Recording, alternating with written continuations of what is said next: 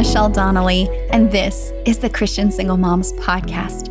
I believe that every single mom can discover a life of peace, power, and purpose, and that you can do it right through the things that God is carrying you through in your season as a single mom. Here we talk about all of the things that matter to a single mom, but most of all, I hope you found a place where you feel like you belong.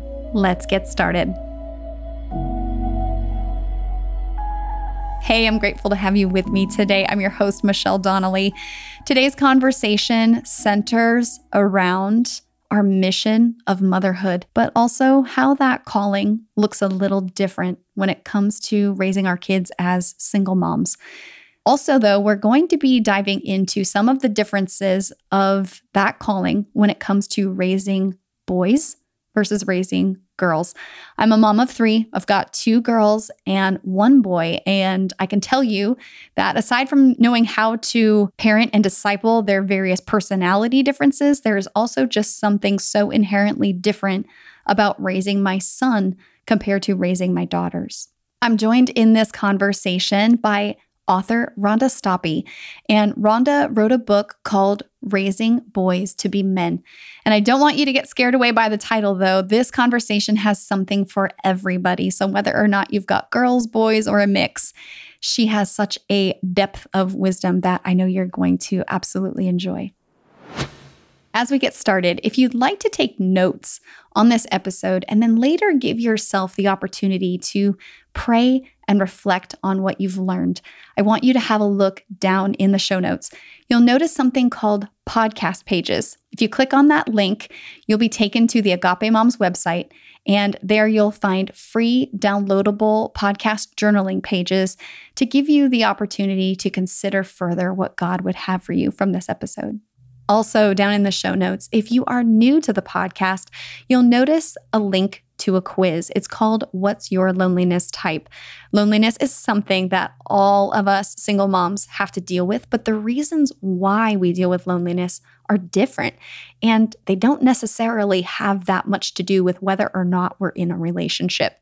So, if you'd like to learn more about your own experience with loneliness, what's causing it, and then some of the ways out, go ahead and click on that link or head over to agapemoms.com forward slash quiz.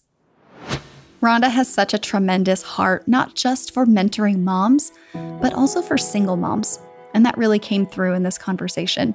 I hope you'll enjoy it. This is my conversation with Rhonda Stoppe.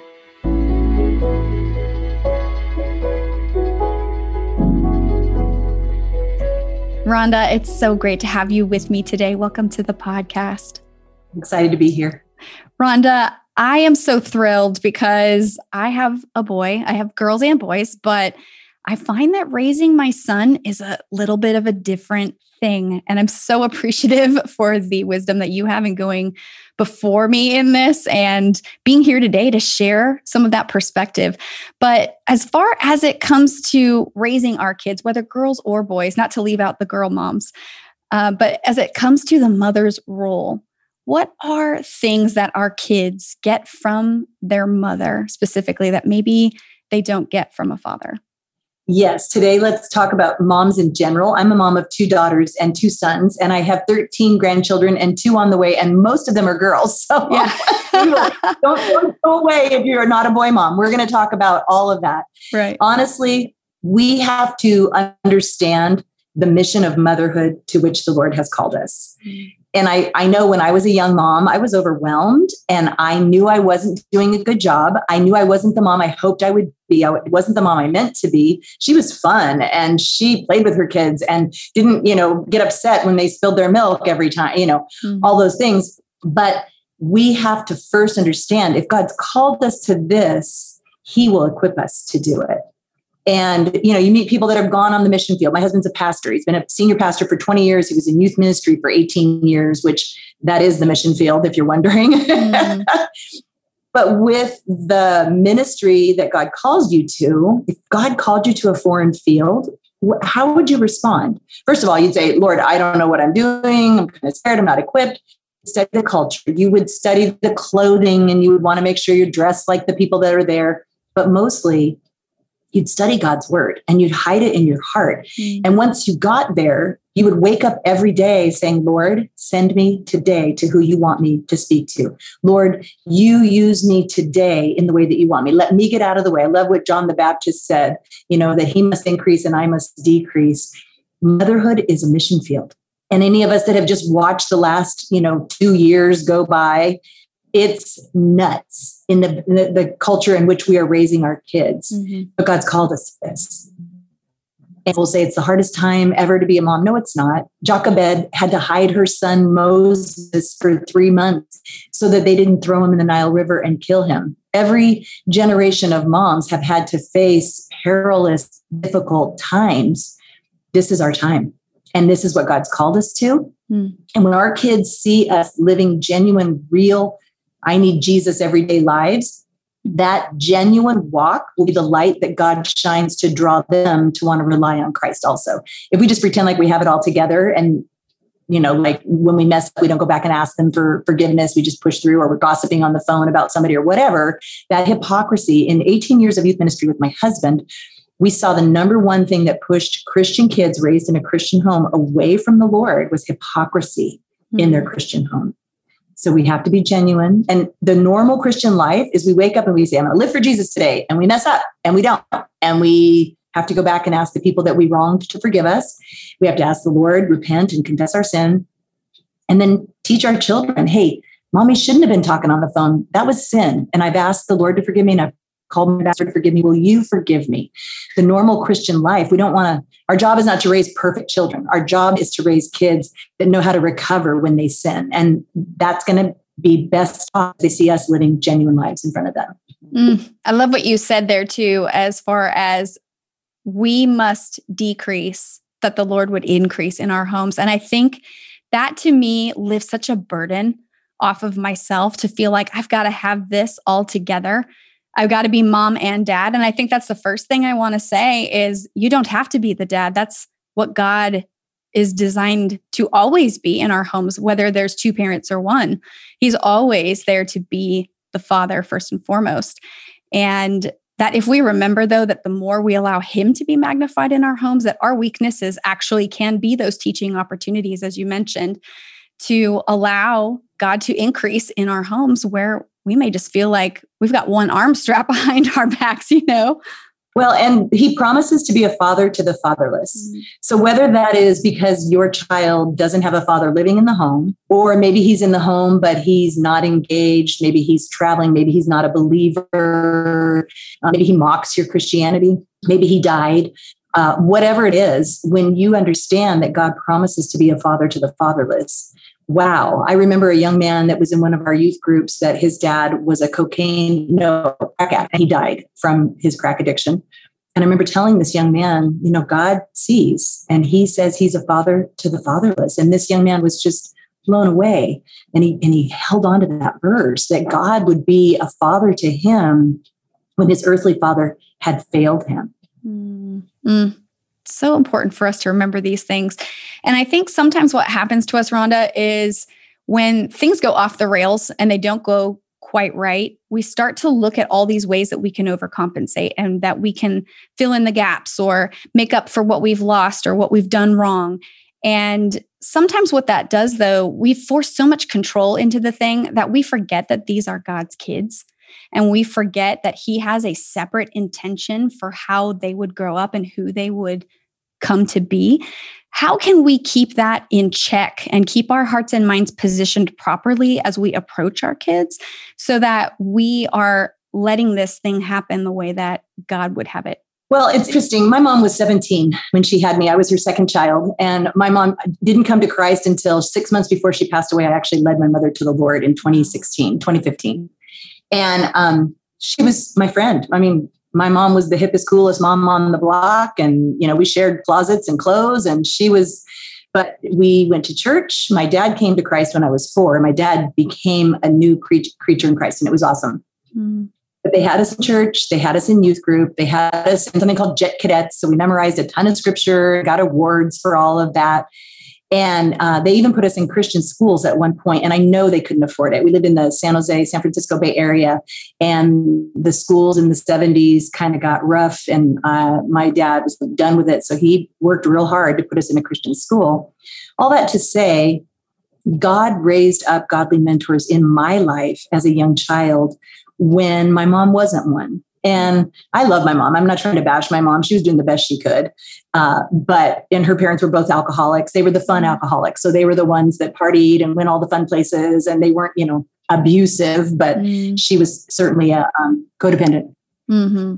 So all that say, God's got this. And He can do a work in your kid's life as a result of you or in spite of you. Mm. And I don't know why I'm crying about that wow.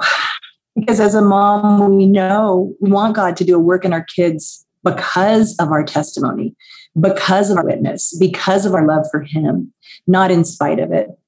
But God is bigger. And if He has a plan for your kids, he can accomplish great things. There's a, a section in my book, Moms Raising Sons to Be Men, and it's called Control Freaks Raise Freaks. Mm-hmm. and I mm-hmm. love that because what happens when we as moms see our kids not measuring up to our expectations or uh, not reflecting us the way we think that they should reflect us to our peers? We try to control them to make them more in the image of what we want them to be. And the Bible says, God says, I created you for my glory. And Jesus said, You glorify the Father but we become glory stealers. We raise our kids for our own glory, for what others will think of us. Uh, in my book, Moms Raising Sons, my friend who became a mentor, when Steve and I watched how they raised their kids, that they were just like, I want to know what you know. And I remember my daughter was four years old, and I only had one child at the time, and she was skipping through the church on a Sunday after a service. And Vaughn stopped. Uh, I said, you know, stop doing that. And he's like, I kept shushing her. And he said, Why do you care? Is it a conviction? Are you feeling like it's wrong for her to frolic in the sanctuary? Because everybody was standing around talking. And um, finally, he pushed me enough that I said, Because I don't want people to think I'm a bad mom. Mm. And he said, Never raise your kids for what people think of you. And I can't stress that if you get nothing else out of this show, girlfriends, never raise it for what people think of you. That because is so good it works for a while, but once your kid figures that out, that leads them to rebellion. This isn't about what's best for me. This is about how you look to your friends. Mm. It's peer pressure. And you know, Jesus said the student becomes like his teacher, not like his teacher teaches him to be, but he observes the teacher and he imitates the teacher. Mm. And if we're you know, falling for the good peer pressure to make my family look perfect, so that others will think I'm a good Christian or I've got this single mom thing all together. I'm I can handle it. I don't need a man in my life or whatever. But if our kids pick up on that, it will drive them to rebellion. So so don't be a control freak and find godly mentors in your life. That's what Vaughn and Molly were for us. Mm. Uh, the value of having someone that observes your life that's not emotionally involved in your life that can give you non emotional judgment of the actions that you're thinking are okay, I would have ruined my kids. Mm-hmm. I would have raised them. My husband's a pastor, he's been a pastor for 20 years. I would have raised them for what people thought of him as a pastor, and I would have destroyed them. But mm. praise the Lord for the godly mentors that stepped into my life. And that's what you need too. Mm, I love that too, because it just shows where God is intervening in those places where we are maybe going off and we, we have a great intention, but we're right. not right on the mark. He makes sure to bring people into our lives. And that's where I have found in this season, I don't have lack. Though my household looks different than I thought it was going to, there are so many other people that God has put into the picture that are making this a really well rounded household for my kids to grow up in, though it is with one parent. And that is just to me such a magnificent testimony of how much God cares about these kids and cares about us, that He would step in and not let us do things in ways that would be damaging to them. As far as stepping back, though, Rhonda, and especially as it comes to our boys, this is a difficult thing because I think sometimes in our culture, we've kind of given ourselves a badge of honor for being all over it and oh i wouldn't let my kid do that and i made sure that they got their homework done and you know like you can just see the head bobbing like as you go you know but how do we do this in a way that actually grows our kids and takes our hands off the wheel a little bit? Well, and it's interesting because your, your son is 10 years old, correct? Mm-hmm. Mm-hmm. So that you're going to start seeing changes. You may have already. Yes. Um, they start smelling funky and they get an attitude, and you're like, "Who are you?" Mm-hmm. Uh, we have two sons. Our oldest son Tony didn't come to our family until he was 15 years old, and I tell Tony's story in Mom's Raising Sons. Um, he was uh, in an abusive family, and he ended up in our home, and it's a great story. And my son Brandon we were like this. I had two girls, two boys, but me and Brandon were buddies. Like if I took a nap, he'd be like, Mama, did you sleep good? Where the girls would be like, You took a nap? Well, what about all this you should do? but but I watched in 18 years of youth ministry alongside of my husband, I watched teenage boys, middle age, middle school age, push their moms away. And then moms pull in tighter and the moms try to control that and look at it as rebellion and think i will just man, you are not going to be one of those kids. But what we have to realize is that men crave respect. Hmm. And for the first decade of your son's life, love the snot out of him. You tell him how much you love him. He's mama's boy. In fact, I have a memory. My son was probably three and he was sucking his thumb, maybe two. And, and my dad and my brother were watching him for the weekend or something. And my, my dad said, You papa's boy. And he pulled his thumb out of his mouth and he looked at my dad and he said, I'm mama's boy. And I'm like, yeah, that's my guy. but all of a sudden, they start getting a little push you away. And it's mm-hmm. because men crave respect. So that kitchen floor that he has swept for however long it's been his chore, and all of a sudden it's beneath him, a mom might think that's rebellion. When in reality, men want to do jobs that they take pride in. They want to look at something that they've accomplished at the end of the day and, and feel rewarded for that.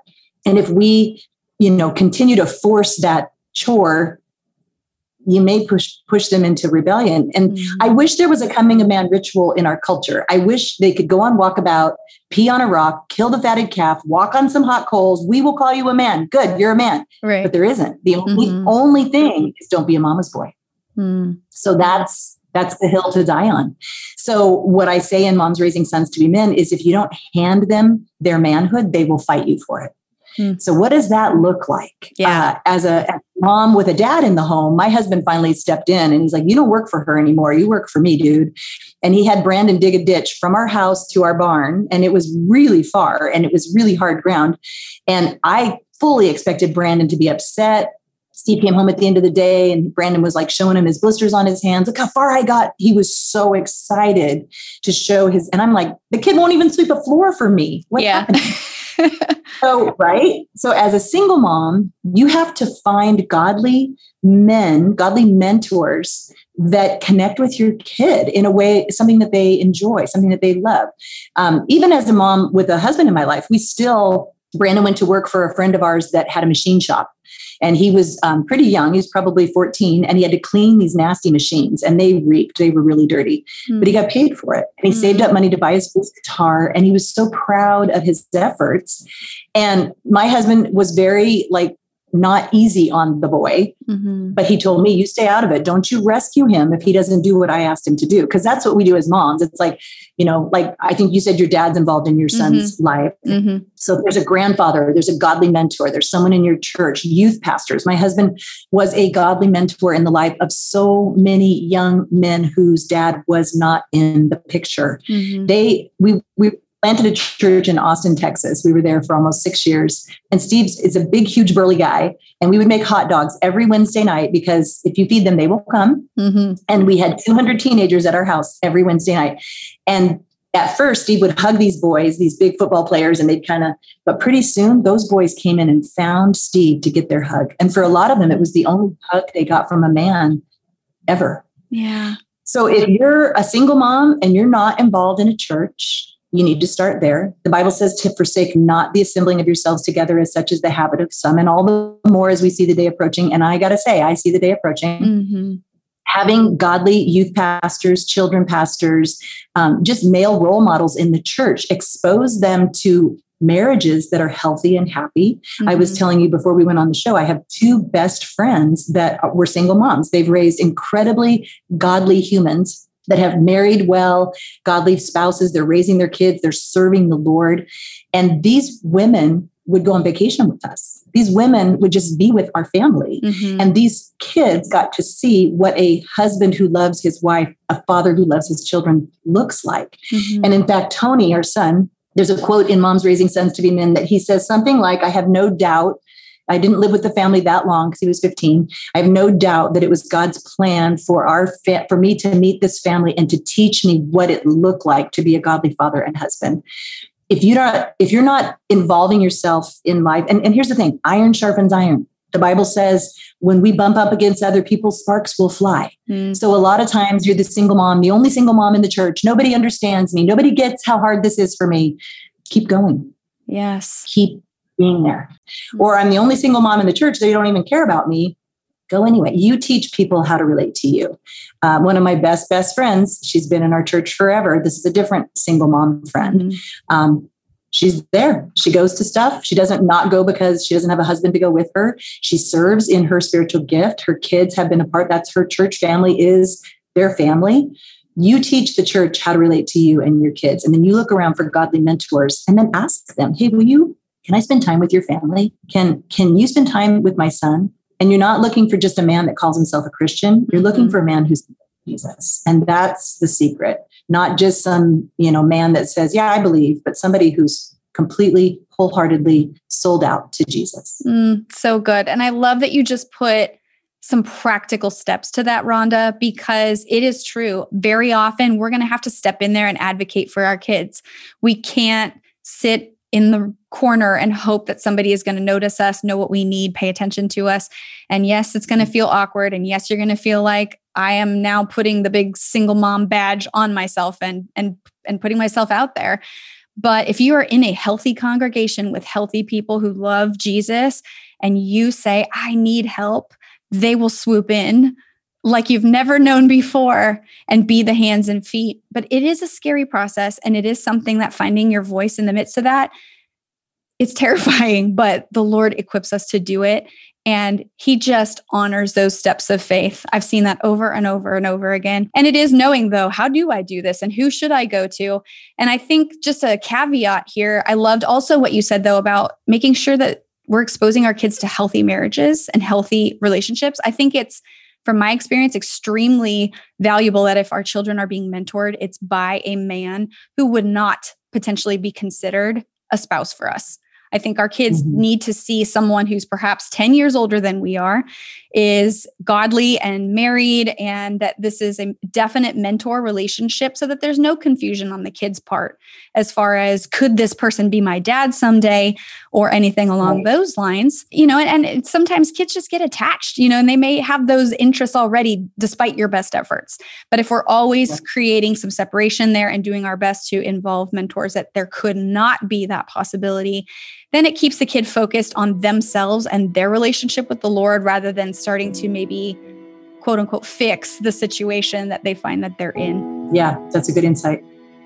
I'd like to take a short break from our conversation to mention our sponsor, Faithful Counseling. Faithful Counseling is Christian counseling that is available on the go, and it works through an app where you are able to schedule video sessions or just chat with your counselor throughout the course of the week. And I've found that having the combination of Christian teaching and counseling together was so encouraging and so healing for me. If you have been considering Christian counseling and you would like to give Faithful Counseling a try, you can get 10% off of your first month by going to getfaithful.com forward slash single mom.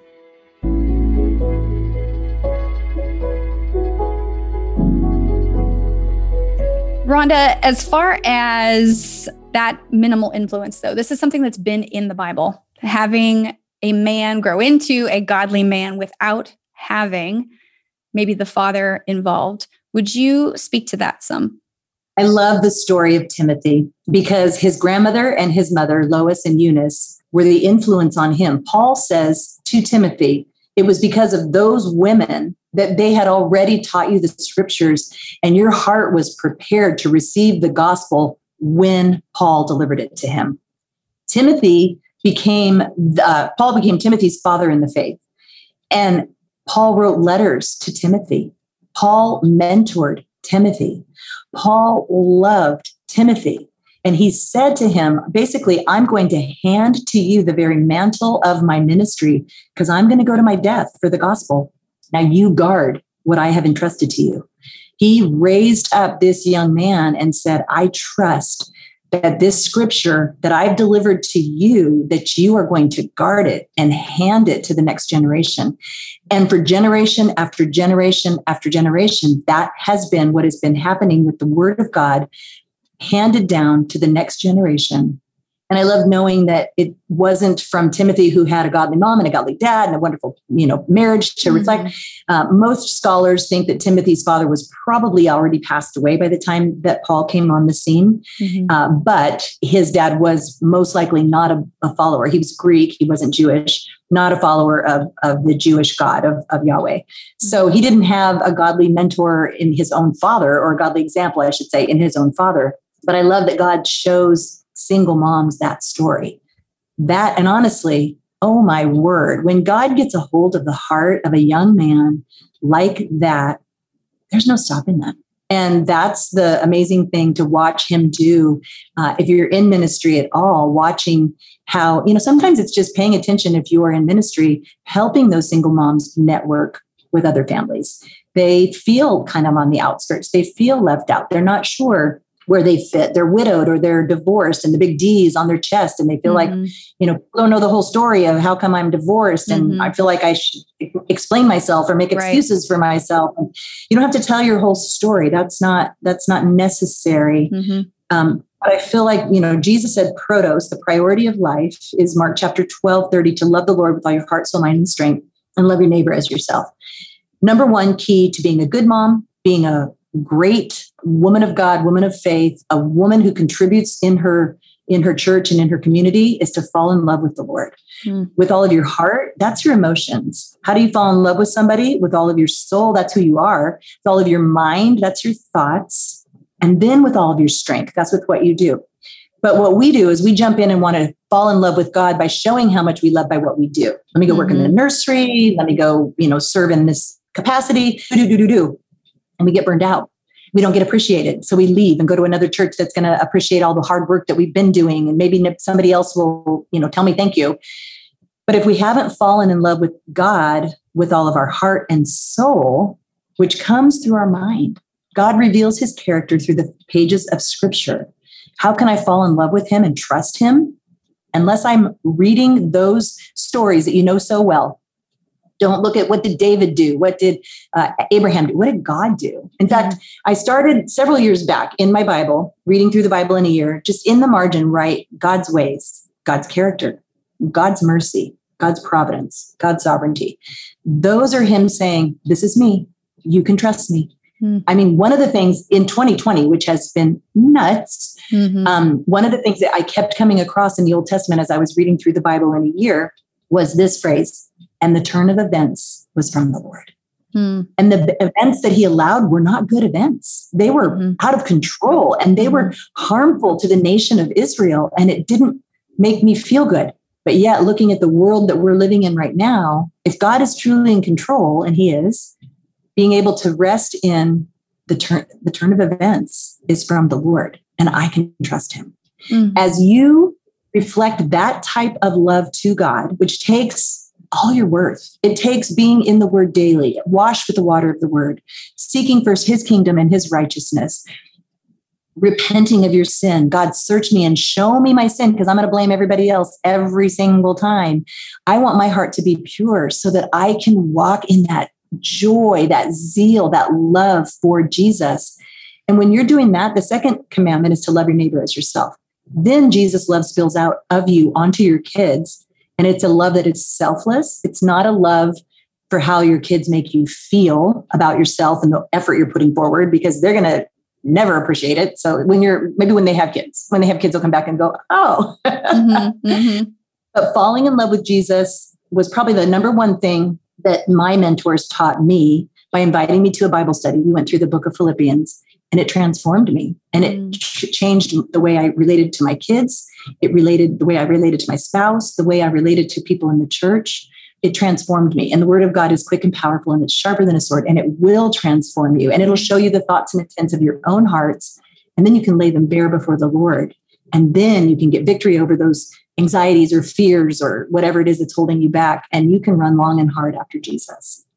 I appreciate what you said too about the turn of events because Paul does commend Lois and Eunice for their faith. And we don't know what the turn of events was.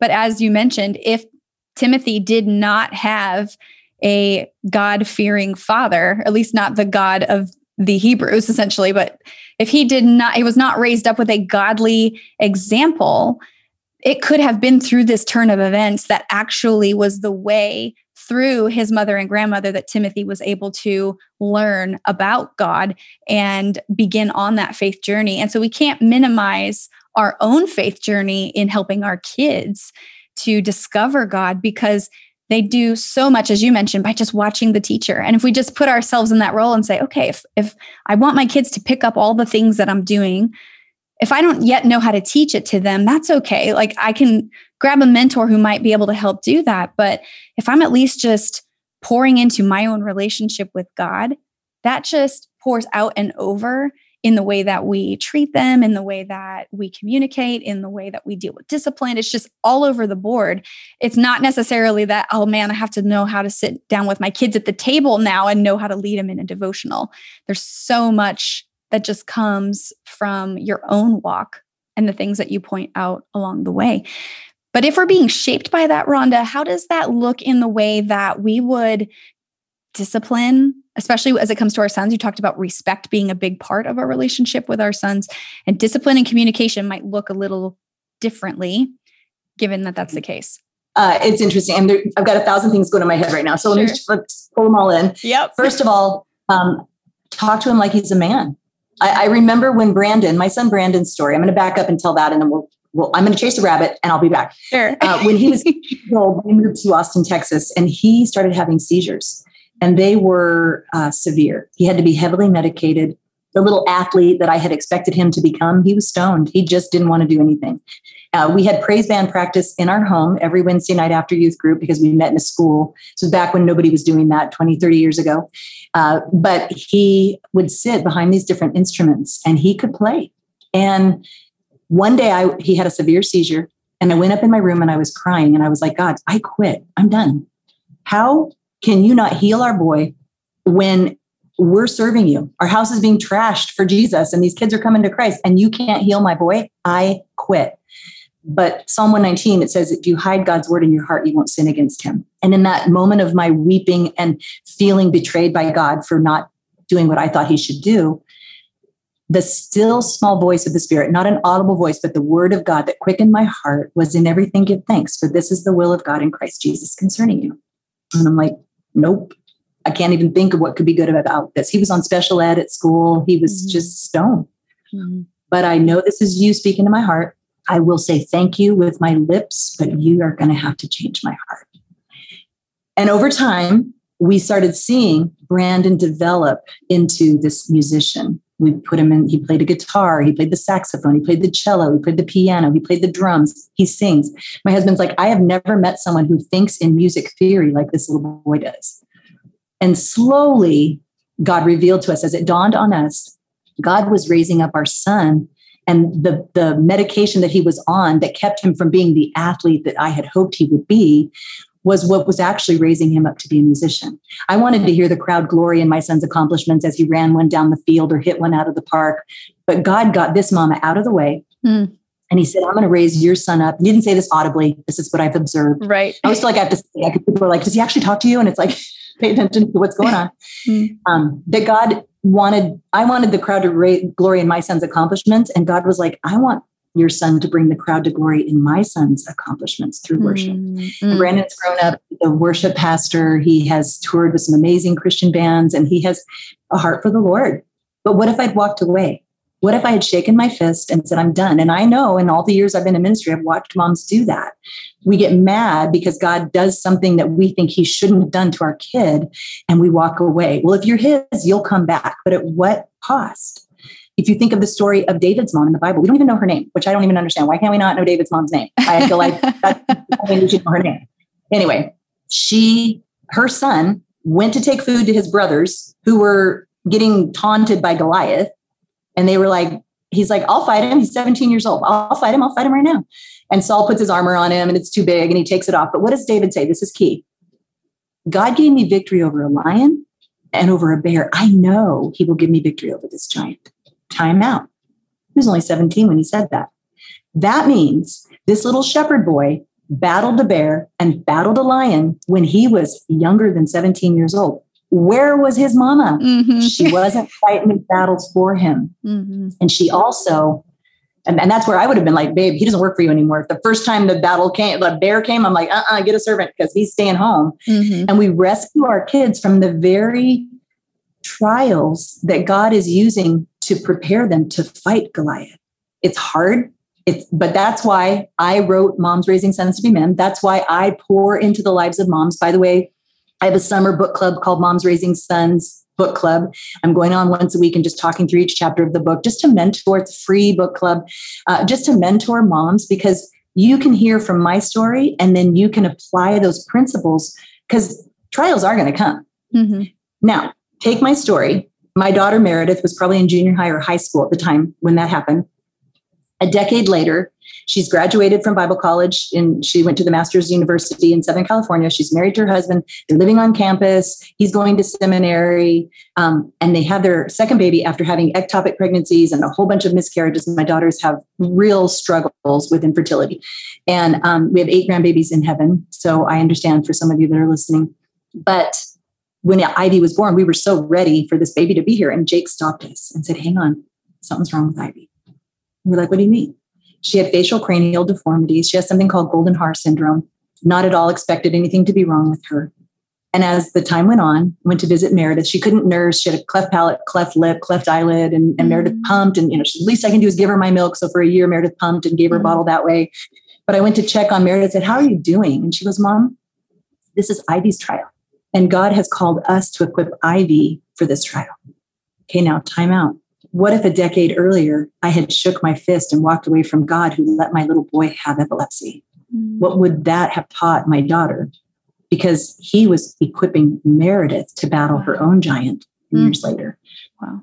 You just got to stay in it to win it. You got to surround yourself with people that have walked the path ahead of you and know that God causes all things to work together for good. And I'm not being trite by that. I am saying mm. he causes all things to work together for good to those who love him and walk according to his purpose. If you walk away, he'll draw you back. If you're his, he's not going to let go of you, but at what cost? Mm-hmm. And what I'm hearing and what you're saying, Rhonda, is that each of us in a family has an individual walk and an individual journey, but they intersect. And there's lessons of God's faithfulness, but also the things that He would discipline us in, in just interacting together and being sensitive to that journey our journey as mm-hmm. parents, our kids' journey individually and collectively. And I don't think I've ever really considered parenting in that way before, that I'm just starting to now recognize what it is to equip my kids through disappointment. And as much as I think in our culture, we want to protect our kids from disappointment, but that if they can experience these disappointments and find God in them, that that is truly an equipping and a resiliency that we're instilling in them later on. But it's not comfortable and it's not easy. So talk about that though. Where what does that look like in your faith walk as you're watching these things happen? You know, uh, it's interesting because Nehemiah, when he went back to build the wall, and the people that were foreigners that were accusing them of you're doing this so you can rebel against the king. Backing up, it's interesting that Artaxerxes is the one that gave them permission to go back and build. Artaxerxes was the was the stepson of Esther. Isn't that a trip? Mm-hmm. Esther, who rescued her people, Artaxerxes, she didn't give birth to Artaxerxes. They think mostly that Vashti did, but scholars say that possibly the reason that Artaxerxes had such a heart for the Hebrew mm-hmm. people was because mom, Esther. Mm. Isn't that cool? Yeah. Not in the Bible, it's in the Bible scholars, but it's cool. I got goosebumps just talking about it. See, stepmom, stepmoms can have an incredible influence. Mm. So there we go. Mm-hmm. So where was I going with that? Oh, so Nehemiah goes back and they're building the wall, and these people are saying, you know, they're accusing them. What advice does Nehemiah give the people? They're building with a trowel in one hand and a sword in the other. Mm. And he says, The joy of the Lord is your strength. Nehemiah 8 10. The joy of the Lord is your strength. When my uh, husband was uh, almost out of time, aren't we? Mm. Steve shattered his hip, and uh, he Brandon almost was 18 years old when it happened. They were on a dirt bike camping trip together, and it was a big deal. And through all of that, the Lord just kept impressing on my heart the joy of the Lord is your strength. Fight for joy, fight for joy. And your kids see that. Life is filled with things that happen that we don't like. And if they don't experience it in your home and see that you still trust God, they're going to have to experience it outside of your home and they're not going to know. Especially if they believe in a prosperity doctrine that says, oh, God wants you to always be healthy, wealthy, and prosperous, and just name it and claim it and blab it and grab it. And if you don't have it, it's because you don't have enough faith, so try harder. False mm-hmm. doctrine. Mm-hmm. It's a lie from the pit of hell. Trials come. Jesus said, don't think it, don't, don't get all, what's the word? I can't think of the verse. Think it not strange when these various trials come upon you. They're going to. Mm-hmm. But your kids are going to learn more from how you walk through a trial than if you keep them in a bubble and they never experience a trial. Ugh, fight for joy. Such a great reminder. Love that. Thank you, Rhonda. As we are running short on time, and I'm so sad about this because I'm just like drinking from the well right now. but as we are getting ready to close here, I ask every guest the same question at the end of the conversation. And it is if there's just one more thing that you would want a single mom to know, what would it be? You're not alone. We see you. We're praying for you. I am Moses on the mountaintop with Aaron and Hur holding my arms up in intercession for you. I'm 60 years old. I turned 60 in May, and I have lived long enough to know that God uses single moms if they press in in spite of that they don't have the perfect little life that they hoped that they would have, if Jesus becomes the lover of their soul, oh, God will light a fire in you and in your children that far exceeds the life of a status quo Christian family. Where mom and dad are both married and they just do their thing and they just kind of live through life and they don't have to hang on to Jesus for every morsel that comes their way because dad has a great job or whatever uh, and fight for joy. The joy of the Lord is your strength. Mm, so good. Thank you so much, Rhonda. Tell listeners about your book, your resources, and how they can follow along with you. I have a lot of books. Moms Raising Sons to Be Men. I'm going to tell you this one too because it's really fun. Real life romance. The four they're just standalone love stories and the four in the mm-hmm. back are my kids love stories the one in the front is mine and steve's uh, it's like think chicken soup for the soul only romance but it's christian romance and it's celebrating god's providence and sovereignty and knitting hearts and lives together mm-hmm. as moms we're like i want my kids to walk in purity i want them to marry and i want them to especially single moms if your marriage didn't go well mm-hmm. uh, it's a fun you know your teen your tween can read it but moms raising sons to be men uh, it's now available on audio christian audible picked it up on uh, march 2021 i'm super excited about that go to my website noregretswoman.com sign up for my newsletter and you can also visit me on facebook uh, the group is Moms Raising Sons Book Club. We're doing that through the summer. Love to have you join us. There's like 340 people in there, but I'm trying to just create a community of moms that far exceeds just that group and they support each other, pray for other, encourage each other.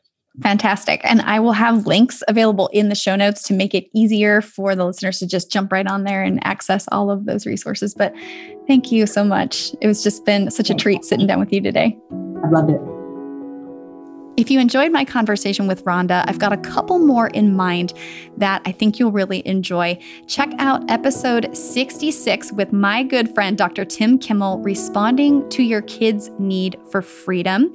Or have a listen to episode 59, Meet Your Kids' Spiritual Needs, also with a sweet friend, Elizabeth Lee from Ministry to Parents. As we wrap up today's episode, I do want to point out a couple of resources available in the show notes. The first is our private Facebook group, Beloved Collective. Going through the issues and things that we're dealing with as single moms in community is so valuable. And so, if you'd like to join the Facebook group, all you have to do is search for Agape Moms on Facebook at Agape Moms and then click on the groups tab there and submit a request to join the group. Likewise, if you would like to follow along with Agape Moms on Instagram, you can search for us at Agape Moms. Additionally, I now have a weekly video guided scripture meditation available for every episode of the podcast. And if you subscribe to the Agape Moms YouTube channel, you will receive notifications when those videos become available. And it's just a great way to start off your day with some encouragement from God's word and apply some of the things that we're learning here on the podcast. I also want to thank you for your subscriptions, your rankings, your reviews. It's so encouraging to me to see what God is doing in your life and to see Him on the move, but it also helps other women to be drawn in to just what God has for them here as well. And as you move through the rest of your day or your evening, I just pray that you would know that you are seen and you are beloved.